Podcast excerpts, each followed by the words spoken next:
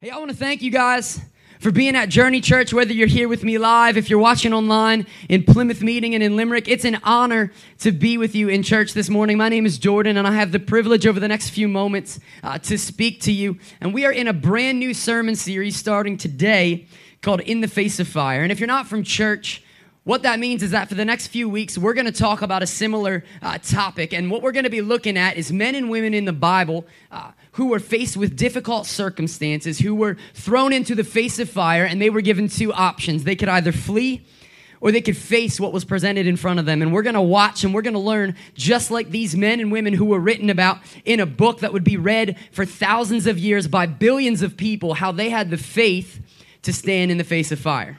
And so today I've titled my message, Playing with Fire. And let's just kick today off because if you don't know, we're going to have fun in church this morning, right? I heard a rumor that second experience is more excited about church than first experience. That was a lie, right?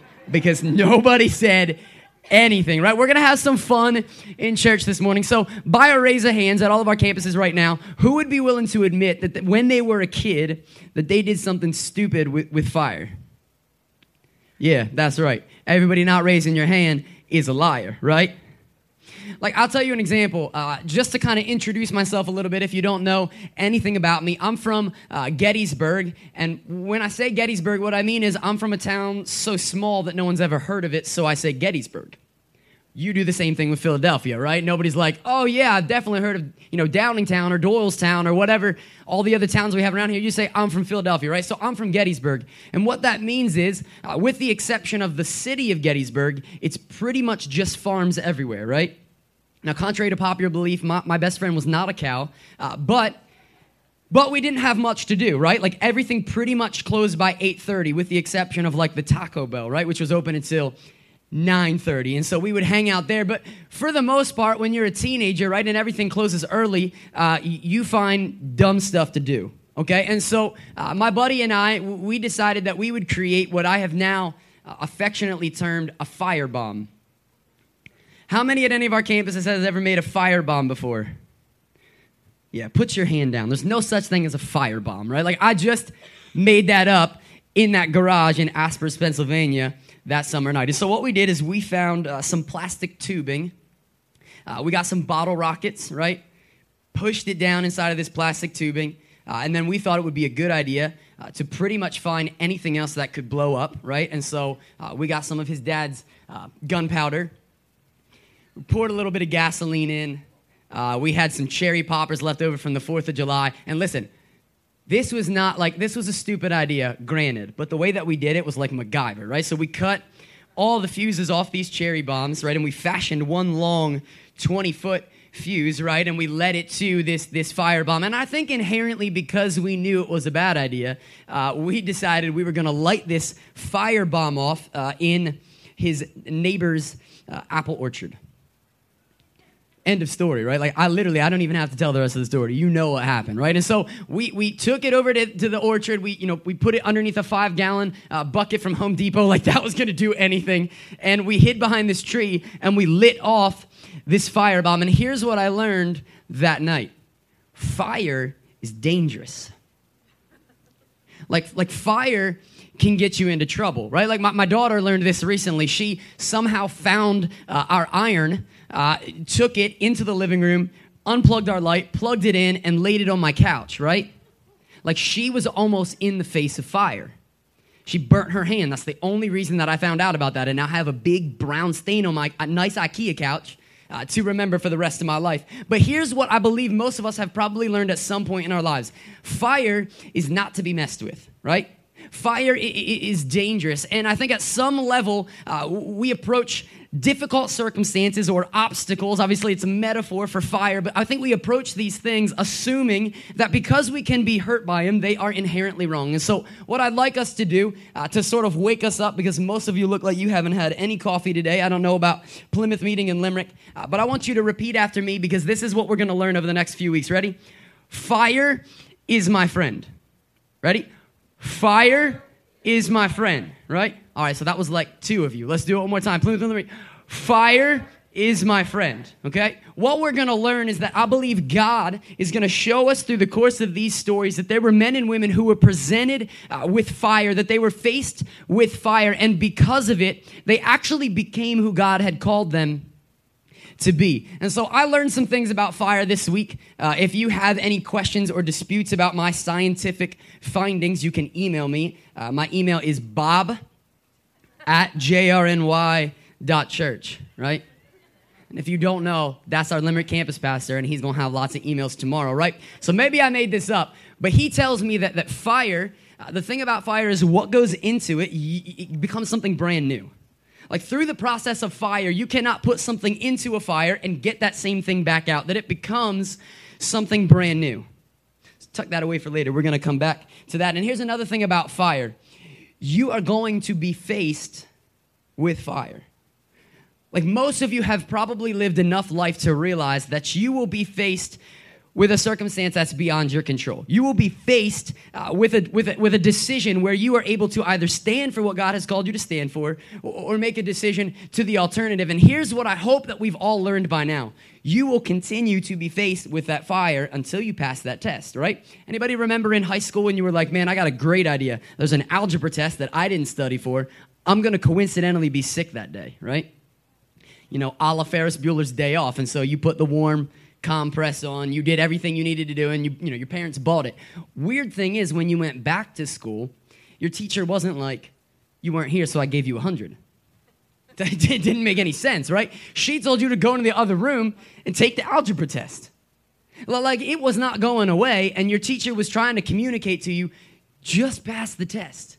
And so I believe over the course of these next three and four weeks that we're going to learn uh, not only that fire is our friend, but God, He uses that fire to make us into who He's called us to be. And so I want to read to you today a story about three men uh, by the names of Shadrach, Meshach, and Abednego. And I would challenge all of you who uh, maybe learned this story on a felt board at one point in your life uh, not to tune out because you're probably the person that needs to hear this sermon. And so we're going to talk about three men uh, that, when faced with insurmountable circumstances, decided to be uh, unbelievable men of resolve and conviction in the face of fire. And so if you don't know anything about Shadrach, Meshach, and Abednego, let me just tell you. We're going to read a passage in just a moment out of the Bible, and if you don't know anything about the Bible, it's split in half. The first half is called the Old Testament, talks about the Jewish people and the Israelite nation. And the second half talks about a man named Jesus that you've probably heard of. We're going to be in the first half uh, in a book written by a man named Daniel. And just to give you an idea of what's going on as this book is being written, these three men, they grew up in the Israelite nation, right? It's like uh, if you've ever watched The Prince of Egypt, you know, they're all happy go lucky and, you know, they're, they're fishing and they're, you know, doing all the fun stuff. And then the tragedy enters, right? The Babylonian nation comes and absolutely obliterates the Israelites, that they burn men, women, and children alive, that they take anything that was worth taking, and they decimate everything else to the ground. And what we find is that our three men in this story fall into that category of things worth taking that these men uh, were significant for some reason. And we don't know why, but they are taken as refugees to this new land. Everyone else is killed, and with the exception of these three men and probably a dozen others, they're taken back to the Babylonian Empire. And what happens is, for three years, they would go through like a welcome to Babylon class, right? Except the goal of the Welcome to Babylon class was to get you to basically forget everything that you ever learned in your old culture, right? They would take you out of Israel, but they then had to take the Israel out of you. And so Shadrach, Meshach, and Abednego are not, they're given names, they're given brand new names. For three years, day in and day out, their faith is stripped from them as they are explained and, and begin to learn that, you know, they'll, they'll tell them, Your God means nothing. We wiped you out, no problem. We had dozens and, and thousands of other soldiers left over, and we still were able to wipe you to the ground. Your God means nothing. For three years, day in and day out, their culture, their heritage, it's, it's, it's, it's ripped from them. And as we read this Bible verse, what we find is that these men, despite this, are still found so excellent that they are promoted to positions of authority. That right there is a whole different sermon. But these men, they become government officials. And as we jump into this, it's in Daniel 3 that we're going to read in just a moment. Uh, here's what's going on in the lives of our heroes, Shadrach, Meshach, and Abednego, right? They have a king over their province, and his name is King Nebuchadnezzar, right? He is not a nice king, so we're going to call him King Nebi. That sounds a lot less threatening. So we have King Nebi, right?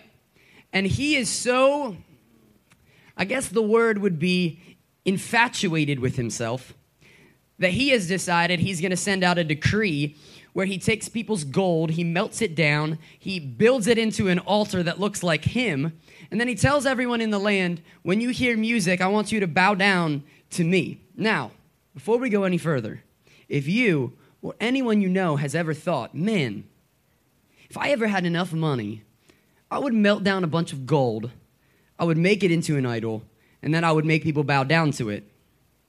Let me just tell you, you need counseling. Like this, this is not a normal dude, right? Like this dude, he thinks very highly of himself. And so we're pushed into this story where these three men uh, are amongst this nation that is forced to bow down to this man. And about two or three weeks go by, and word gets back to King Nebi that these three men have decided that they will not bow down when the music plays. And so as we jump into our story, we're going to find out just exactly what our king has to say about this. And so if you want to read with me, we're in Daniel 3, beginning in verse 15, and the words are going to be on the screen uh, behind me and beside me at all the campuses. It says this Now, when you hear the sound of the horn, the flute, the zither, the lyre, the harp, the pipe, and all kinds of music, if you are ready to fall down and worship the image that I have made, then very good. But if you do not worship it, you will be thrown immediately into a blazing furnace. Listen to this. Then what God will be able to rescue you from my hand? That phrase right there is really important. We're going to come back to that. Let's listen to how our heroes respond. They say, King Nebi. They don't say that. They say King Nebuchadnezzar, but just for the sake of this morning. King Nebi, we do not need to defend ourselves before you in this matter. For if we are thrown into the blazing furnace, then the God that we serve is able to deliver us from it and he will deliver us from your majesty's hand. But listen to this. But even if he does not, we want you to know, your majesty, that we will not serve your gods or worship the image of gold that you have set up. And so, if you don't know the end of the story, what ends up happening is our king does not like this he comes through on his promise and sends these men into the blazing furnace. In fact, he tells them, turn the furnace up seven times hotter than it's ever been. It says that the guards that escort them into the furnace are actually burned alive because it is so hot. And what we find is that these three men, not only do they continue to enter and exit the furnace unscathed, but it says that they see a fourth man who is in the furnace with them. And we understand that that is God. That's the presence of the Holy Spirit that has seen them through this fire. And they come out, and the king says, I'm so astounded by this that I've now issued another decree that if everyone does not bow down to these men's God, that they will be thrown into the furnace. Outstanding, right? And I think I think maybe this is where we tend to focus when we when we listen to this story. It's always about the miracle, right? We always want to focus on the miracle. Can you believe what God did for them? They went through a blazing furnace. All the guards died. They didn't die. They came out. Everybody had a party, right? And what I'd like us to do is over the next few moments, instead, focus on the resolve of these men. And so we have two options when we're faced with a fire. And I have two points today. And everyone said, Amen, right? Home by the Eagles game. First point is this when you are faced with a fire, you can either face it or you can flee from it. And so, those of you who are in church with me right now, who are maybe joining us for your first or your second time, I want to let you know you can just take a, a, deep sigh of relief and sort of relax in your chair because for the next few moments, I'm going to talk to those people in our rooms that have decided to follow Jesus, that you claim to be a Christian, that, that, that you have devoted your life to Christ. I want to talk to you because when you are faced with situations where decisions have to be made, you have two choices. You can either flee from it or you can face it. And so the first point I want to talk to uh, is all those people in our rooms who, if you're honest, you would just say, you know what? I'm a coward. I'm going to flee from it. How do I do it? I'm glad you asked. The first thing that I want to talk about today is how to flee from the fire. And you flee from the fire through compromise. See, maybe we don't understand how easy it would have been for these men at this point in our story to just bow down. I mean, think about it. Of all of the refugees that have been taken from Israel, apparently only three of them have decided not to bow down to this idol. There would have been no judgment had these men at this point just said, you know what, we should probably just bow down. In fact, they were experiencing judgment for not bowing down. They decided, despite the fact that no one else was willing to stand up for this, that they were going to. And here's what I believe that if it were us, maybe we would begin to justify it like we do other things. Because here's how I think we start to get when it comes to compromise. We do things like this, right? These are the thoughts of Shadrach, Meshach, and Abednego. Guys, we should probably just bow down, right? Like if we don't bow down, we're going to die, and then we can't tell any of these Babylonians about God.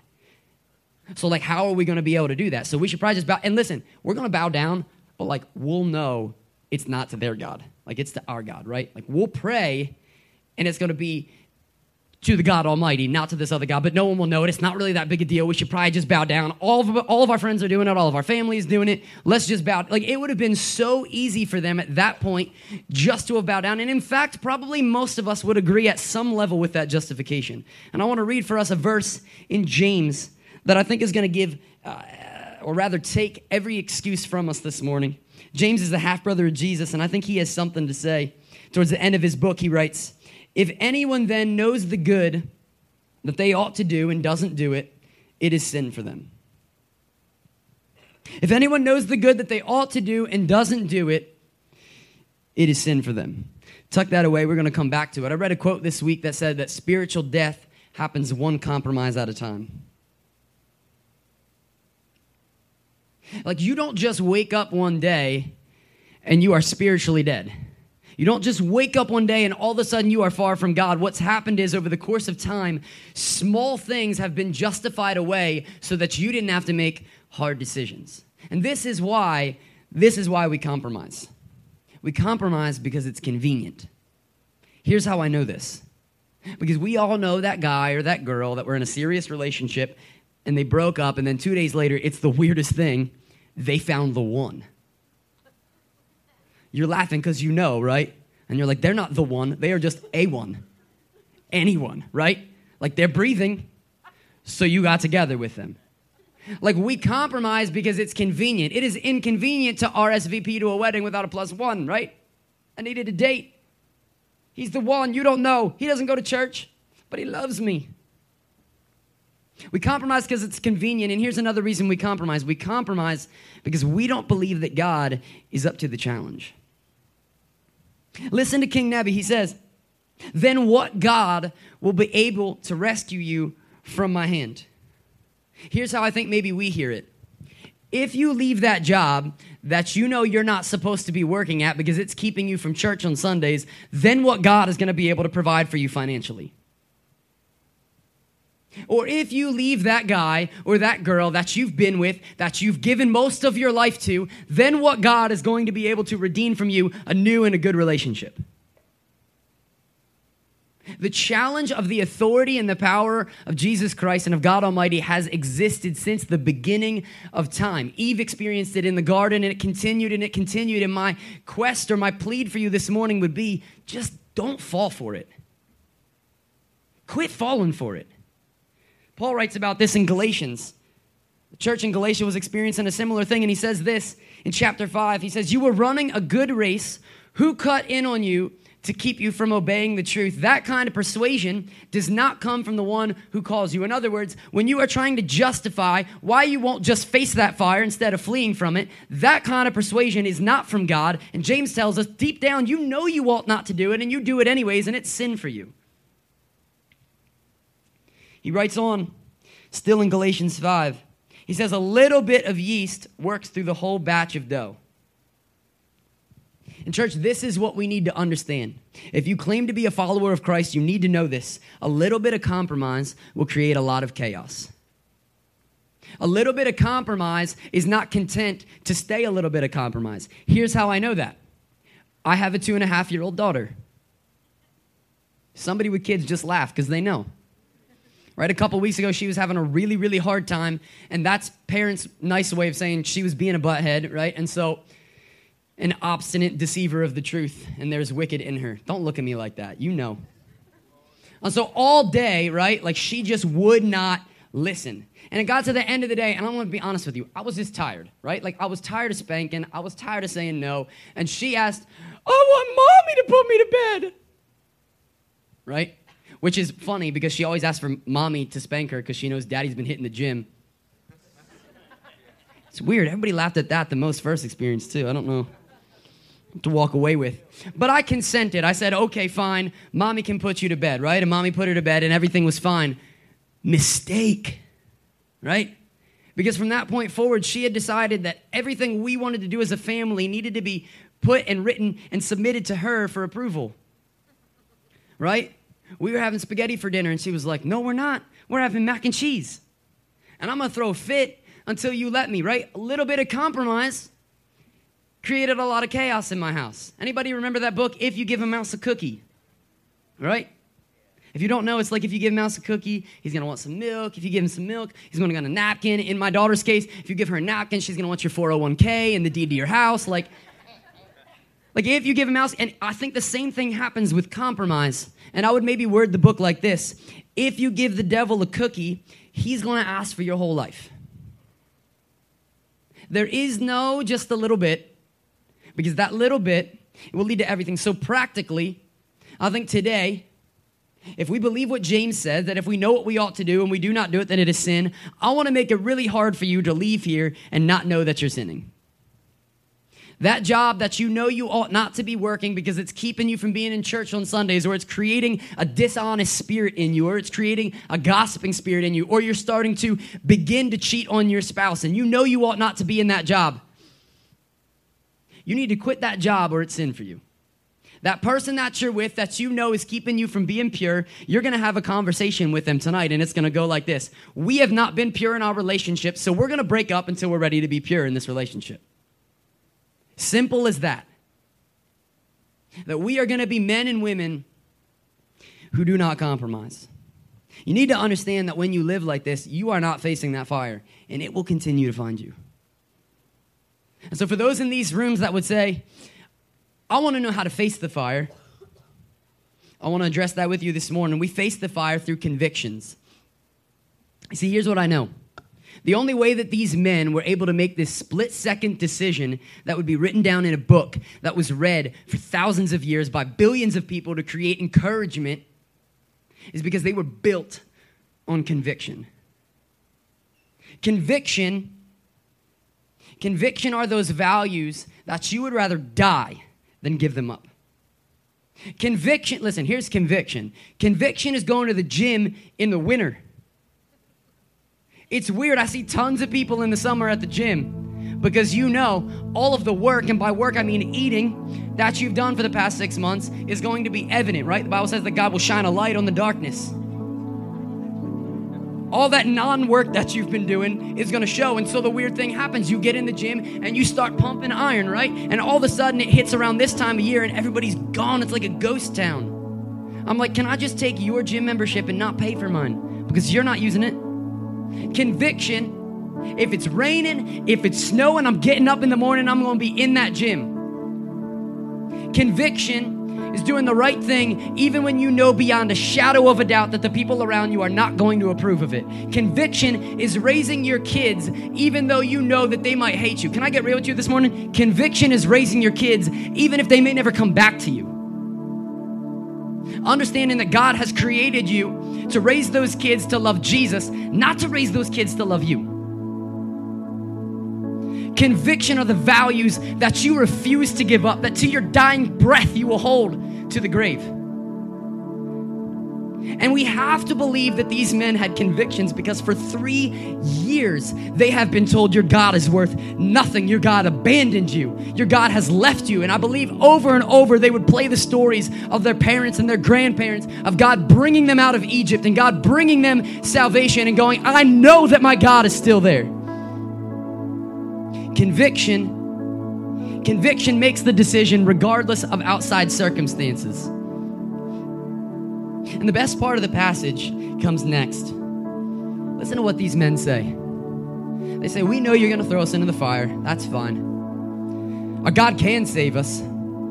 But even if He doesn't, we will not bow down and worship the image that you've made. See, here's what I want to preach on for a moment this morning. I believe that by and large, in 2017 and recent years, across the nation and across our world, there has been a gospel that's been preached where we make a decision because God has something so much better for us around the corner. We always, it's almost like we make the decision because we believe God has something better around the corner, not because God has called us to make that decision. And listen to Shadrach, Meshach, and Abednego. They say God can save us. But even if He doesn't, we refuse to give up our convictions. What I want to ask is where are the men and the women of Journey Church who would say, I'm going to leave that job and God might have a better job waiting for me around the corner, but if it means that I'm flipping burgers and serving fries for 60 hours a week to make ends meet, then that's what I'm going to do because God has called me to be a man and a woman of conviction. Where are those men and women who are willing to say, I'm going to leave that person, and if it means I'm going to be single forever, that's what I'm going to do because God has called me to be pure and holy and blameless in His sight? That God can save me and God can come through. Don't get me wrong. But even if He doesn't, I know that to this point in my life, He has done far more than He ever needed to do. That His grace is sufficient for me, that His mercies are new every day. And the Bible says that I've been made a brand new creation. Convictions are those values that you refuse to let go. And here's what I know a church of conviction will change the world. A church without conviction will shut down. It just will. It will shut its doors. And so, my challenge to you this morning, Journey Church, would be to be men and women of conviction. That James writes to us and he says, If you know you ought to do it and you have consistently not done it, you're sinning. And Paul tells us when we experience salvation in Christ that we ought not to go sinning anymore. Here's what I know. God has not failed you in the fire, God is forging you in the fire. That over the next three or four weeks, we are going to learn this principle if we don't learn anything else that God has not failed you in the fire, God is forging you. Like I said earlier, what gets put into the fire becomes something new. You cannot get what was originally put into it because of the nature of the fire. The fire doesn't change, the fire is always the same. When you go through it, you become something new, and maybe God would have us become something new today. I want to make it really clear you only have two options. You can flee from the fire, or you can face it. And here's my fear my fear is that we're going to leave this room. And your phone's going to start ringing, your iPhone ringer, and the bells and the lyre and the harp and the zither are going to play, and it's going to be your kid's sports program, and games are on Sundays, and we're going to do this. My fear is that your boss, who's called you 16 Sundays in a row to make you work, is going to call again, and the seer and the lither and the harp they're going to play again, and we're just going to go like this.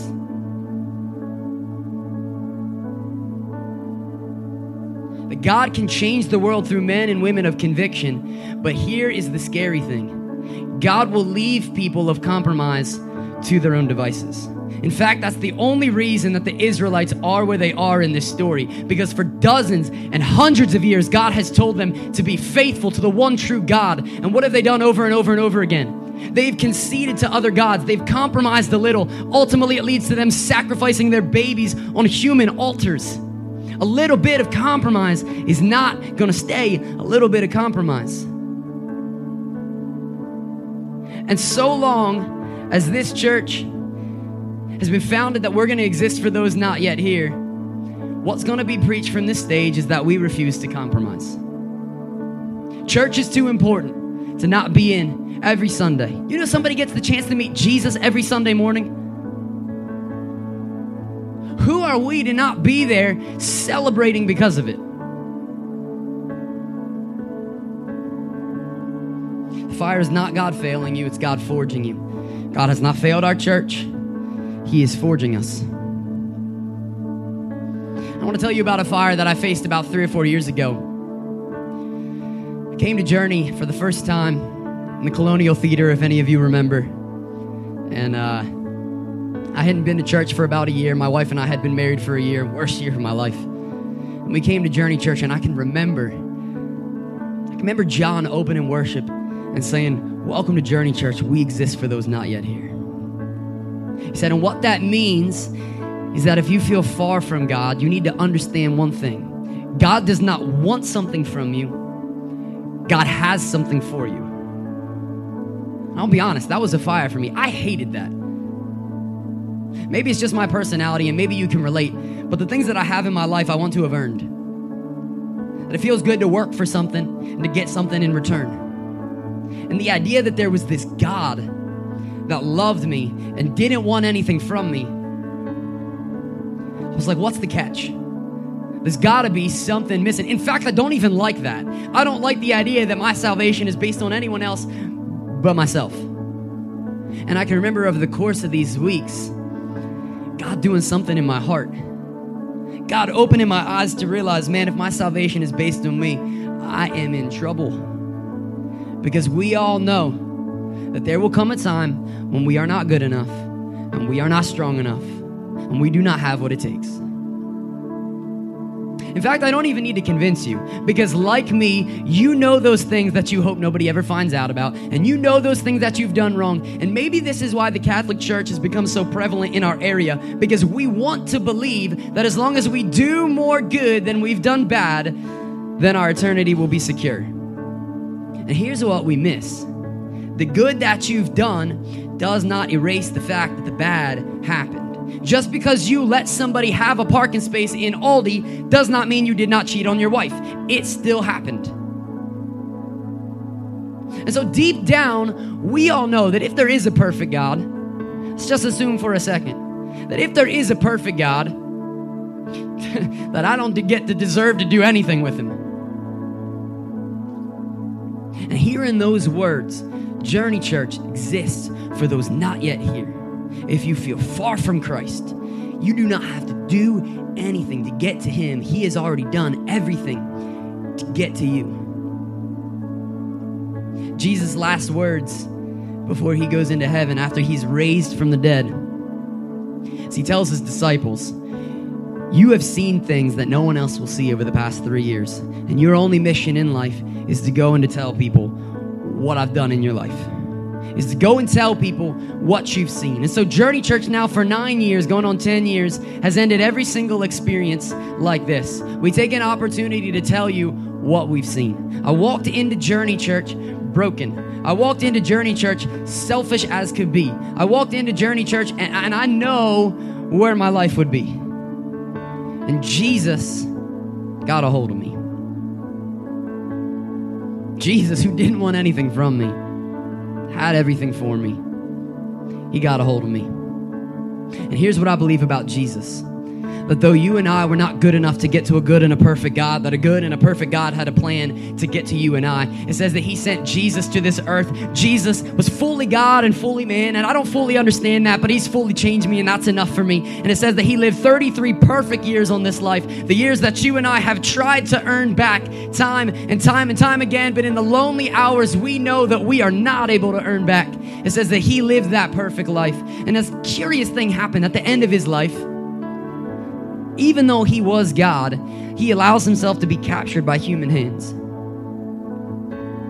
In fact, he's lived this perfect life, and naturally, humans are upset with him. He's done nothing wrong, and yet they want to kill him. Not only do they kill him, but they humiliate him. It says that they bind him up, they blindfold him, they spit on his face, and they say, Prophesy, you prophet, which one of us spat on you? It said that they beat him across the face with wooden logs, and they said, Prophesy, which one of us just hit you?